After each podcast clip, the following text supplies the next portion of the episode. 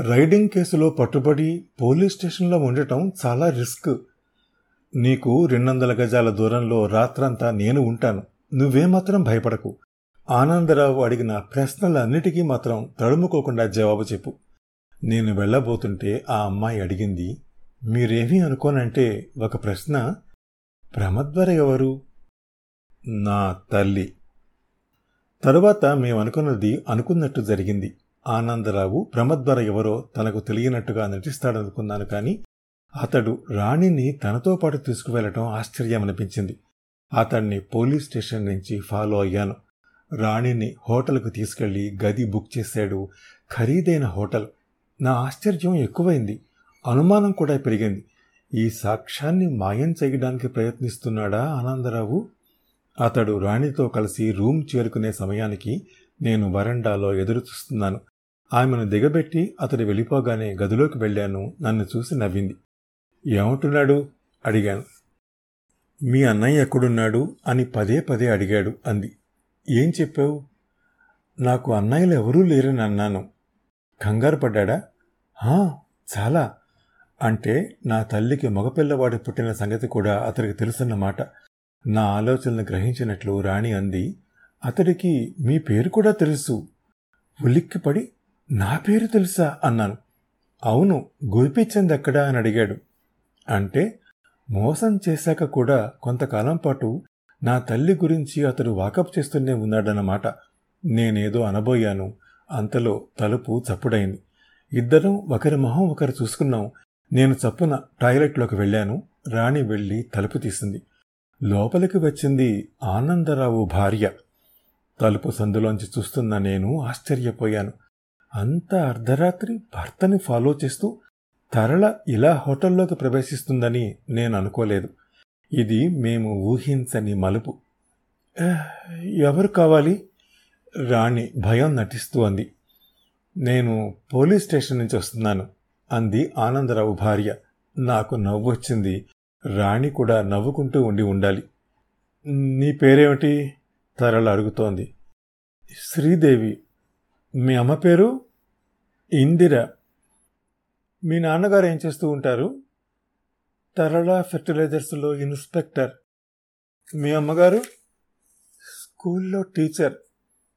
మరి నువ్వు ఈ ఊరు ఎలా వచ్చావు? బ్రోతల కంపెనీలో ఎలా చేరావు? రాణి ఏడవటం ప్రారంభించింది. చాలా అద్భుతంగా నటిస్తోంది. రాణి ఒక్కొక్క మాట బుల్లెట్లా పేలుతోంది.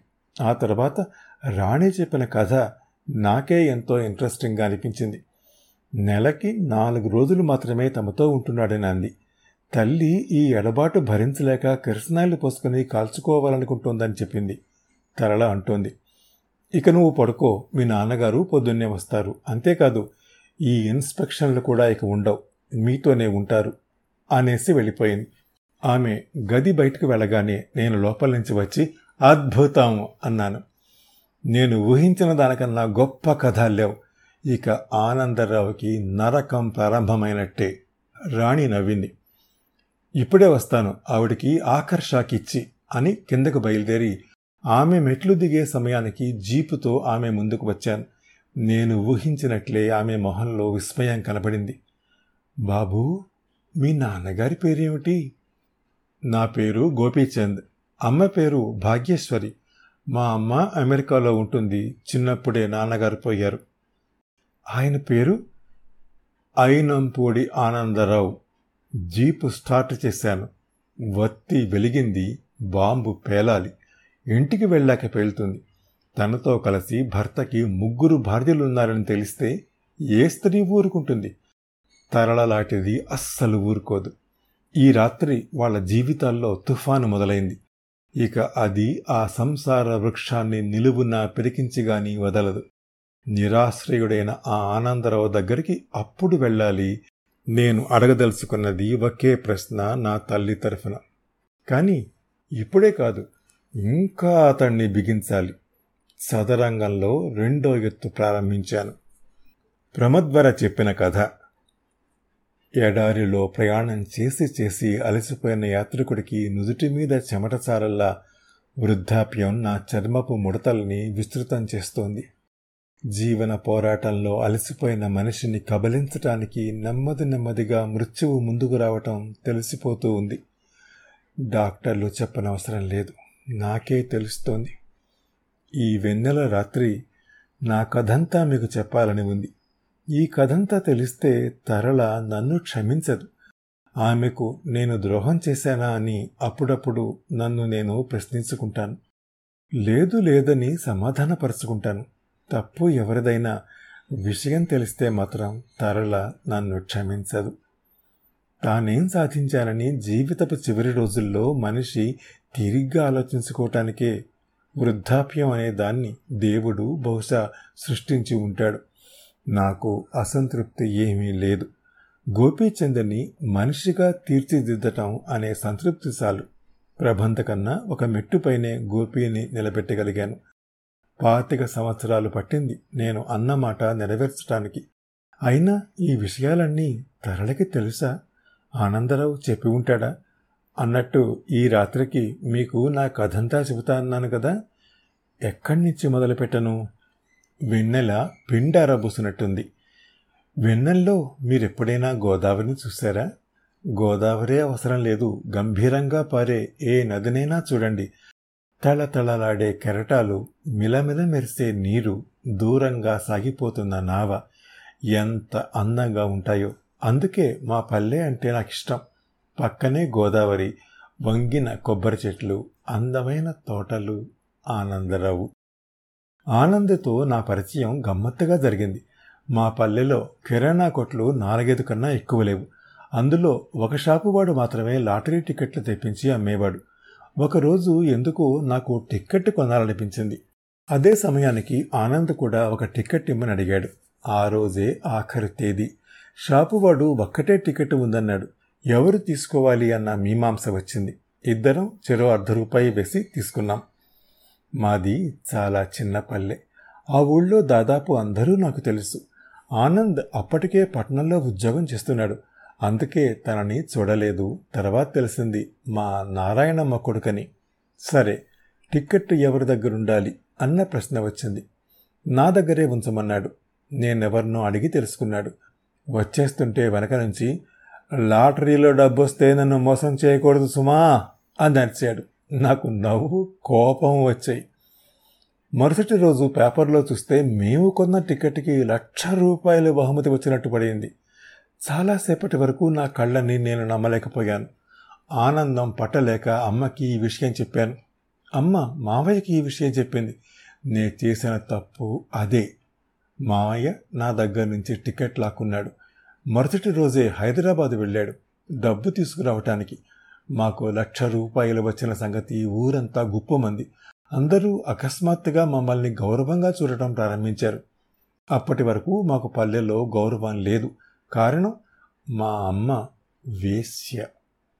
ప్రెసిడెంట్ గారి దగ్గర నుంచి కరణం గారి వరకు అందరికీ మా ఇల్లు ఒకప్పుడు విడిది. నాకు ఊహ తెలిసాక కూడా వాళ్ళు వస్తూ ఉండేవాళ్ళు. నన్ను కూడా ఆ వృత్తిలోకి దింపాలని అమ్మకి బాగా కోరికగా ఉండేది. కానీ నేను తీవ్రంగా ప్రతిఘటించడంతో ఆ ఆలోచనలకి తాత్కాలికంగా సెలవు చెప్పింది. నాకు ఏడు పొక్కటే తరువాయి. అమ్మకి బతిమాలుతున్నట్టు చెప్పాను. నేను అతడు సగం సగం డబ్బులు వేసుకుని ఆ టిక్కెట్ కొన్నట్టు. అందులో సగభాగం అతడికి ఇవ్వాలన్నట్టు. అమ్మ మింగేసేలా చూసింది. నీకేమైనా మతిపోయిందేమిటే? ఎవడో ముక్కు మొహం తెలియని మనిషికి అప్పణంగా యాభై వేలు ఇస్తావా? అని కసిరింది. వాడి అర్ధరూపాయి గురించి ఎవరితో అయినా చెప్పినట్టు తెలియని రౌడీలతో వాణ్ణి కొట్టివ్వకపోతే నాకు మారు పేరు పెట్టు అని సవాల్ చేసి మరీ వెళ్ళాడు మావయ్య. నాకేం చేయాలో తోసలేదు. షాపు దగ్గర టికెట్ కొంటున్నప్పుడు అతడు నవ్వుతూ అన్న మాటలే గుర్తొస్తున్నాయి. అతన్ని వెళ్ళి కలుసుకున్నాను. జరిగింది చెప్పి మీరు నాకు ఏ శిక్ష విధించినా భరిస్తాను. తప్పు నాదే. మీరెంతో నమ్మకంతో టిక్కెట్టు నా దగ్గర ఉంచితే నేను ఇలా చేశాను అన్నాను తలదించుకొని. అర్ధ రూపాయి ఇవ్వండి అన్నాడు. అతడేమంటున్నాడో నాకు అర్థం కాలేదు. నా అర్ధ రూపాయి నాకు ఇచ్చేయండి రుణం తీరిపోతుంది అన్నాడు. అదే చిరునవ్వుతో నా కళ్ళల్లో నీళ్ళు తిరిగాయి. నా తల్లి మామయ్య ఇతడి ముందు ఎంత అల్పులో అర్థమైంది. పరిస్థితి అతడు గమనించినట్టున్నాడు. దీని గురించి అస్సలు ఆలోచించద్దు మర్చిపోండి అన్నాడు. అంత మంచితనాన్ని భరించలేకపోయాను. ఆ రాత్రి అమ్మతో గొడవ పెట్టుకున్నాను. ఎటువంటి పరిస్థితిలోనైనా యాభై వేలు అతనికి ఇవ్వాలని రాద్ధాంతం చేశాను. అమ్మ నా మీద విరుచుకుపడింది ఆమె అన్న మాటలు యథాతథంగా ఇవి. యాభై వేలు ఇచ్చే బదులు కందిరకం చేయించుకోరాదటే. అటు ఫలం దక్కుతుంది ఇటు మాకు బాధ తప్పుతుంది. వయసులో వచ్చే రాబడి అంతా పోగొడుతున్నావు కదే. కనీసం వాడితోనన్నా మొదలెట్టు. ఆ రాత్రి అమ్మ నిద్రపోయాక నాలుగు బట్టలు సర్దుకుని అతడి దగ్గరికి వెళ్ళాను. ఇన్నేళ్ళ తర్వాత తలుచుకుంటే అప్పుడు అంత ధైర్యం ఎలా వచ్చిందా అనిపిస్తుంది కానీ ఆ రాత్రి నాకేమీ భయం వేయలేదు. ఒక మురికి కోపం నుంచి బయటపడుతున్నాను అన్న సంతృప్తి మాత్రం కలిగింది. పడవలో పట్నం వెళ్ళిపోతున్నాను ఆనందబాబు. మరోసారి మిమ్మల్ని క్షమించమని అడగటానికి వచ్చాను. ఆ ఇరుకు మనుష్యుల మధ్య నేను ఉండలేను అన్నాను. అతడు ఆశ్చర్యపోయాడు మొదట. తర్వాత నచ్చ చెప్పాడు పాతిక సంవత్సరాల క్రితం అతడు అన్న మాటలు ఇప్పటికీ నాకు బాగా గుర్తున్నాయి. బంధుత్వాన్ని ఎప్పుడూ డబ్బుతో పరీక్ష పెట్టకండి ప్రమద్వర. ఈ డబ్బు అనేది చాలా పాపిష్టిది. నీలి లిట్మస్ను కూడా ఎర్రగా మారుస్తుంది. ఆత్మీయతని అడుక్కి తోసేస్తుంది అది. కొన్ని కొన్ని ఆత్మీయతల్ని పరీక్షల ప్రవాహానికి ఎదురు నిలపకపోతేనే మంచిది. మీకు తెలీదు ఆ ఇంట్లో నేను నేనుగా మిగలను. రేపు పట్నం వెళ్ళినా మీరు మీరుగా మిగలరు అన్నాడు అతడు మందలిస్తున్నట్టు. ఆవేశంలో నిర్ణయాలు తీసుకోకండి. రాత్రైతే ఆవేశంలో అలా వెళ్ళిపోయాను గాని తెల్లవారాక నా ధైర్యాన్ని తలుచుకుంటే నాకే ఆశ్చర్యం అనిపించింది. అతడన్న మాటల్లో నిజం అర్థమైంది. అతడే కానీ వారించకపోయి ఉంటే ఈ పాటికి ఎక్కడ ఉండేదాన్నో? పట్నంలో? ఏ ఇంట్లోనో? నేను నా కుటుంబ సభ్యులు కలిసి అతడి పట్ల చేసిన మోసానికి మాత్రం నా మనసు సిగ్గుపడుతూనే ఉంది. రెండు రోజుల తర్వాత మామయ్య మొహం వేలాడేసుకుని దిగాడు. పేపర్లో నెంబరు తప్పు పడింది లాటరీ మాకు రాలేదు. పల్లె పల్లెంతా గొల్లుమంది. నాకు మాత్రం ఎందుకో చెప్పలేనంత సంతోషం వేసింది.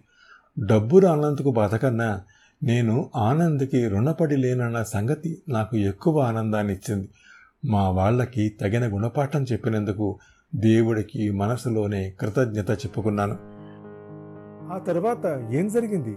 తెలియాలంటే ఈ షోలోని నెక్స్ట్ ఎపిసోడ్ వినండి. ప్రతి మంగళ గురువారాలు ఈ షోని మీరు Apple podcast Google podcast Spotify Gaana మరే ఇతర ప్లాట్ఫామ్స్లో అయినా సబ్స్క్రైబ్ చేసి వినొచ్చు. నెక్స్ట్ ఎపిసోడ్ రిలీజ్ అయినప్పుడు మీకు అప్డేట్ రావడానికి నోటిఫికేషన్ టర్న్ ఆన్ చేసుకోండి.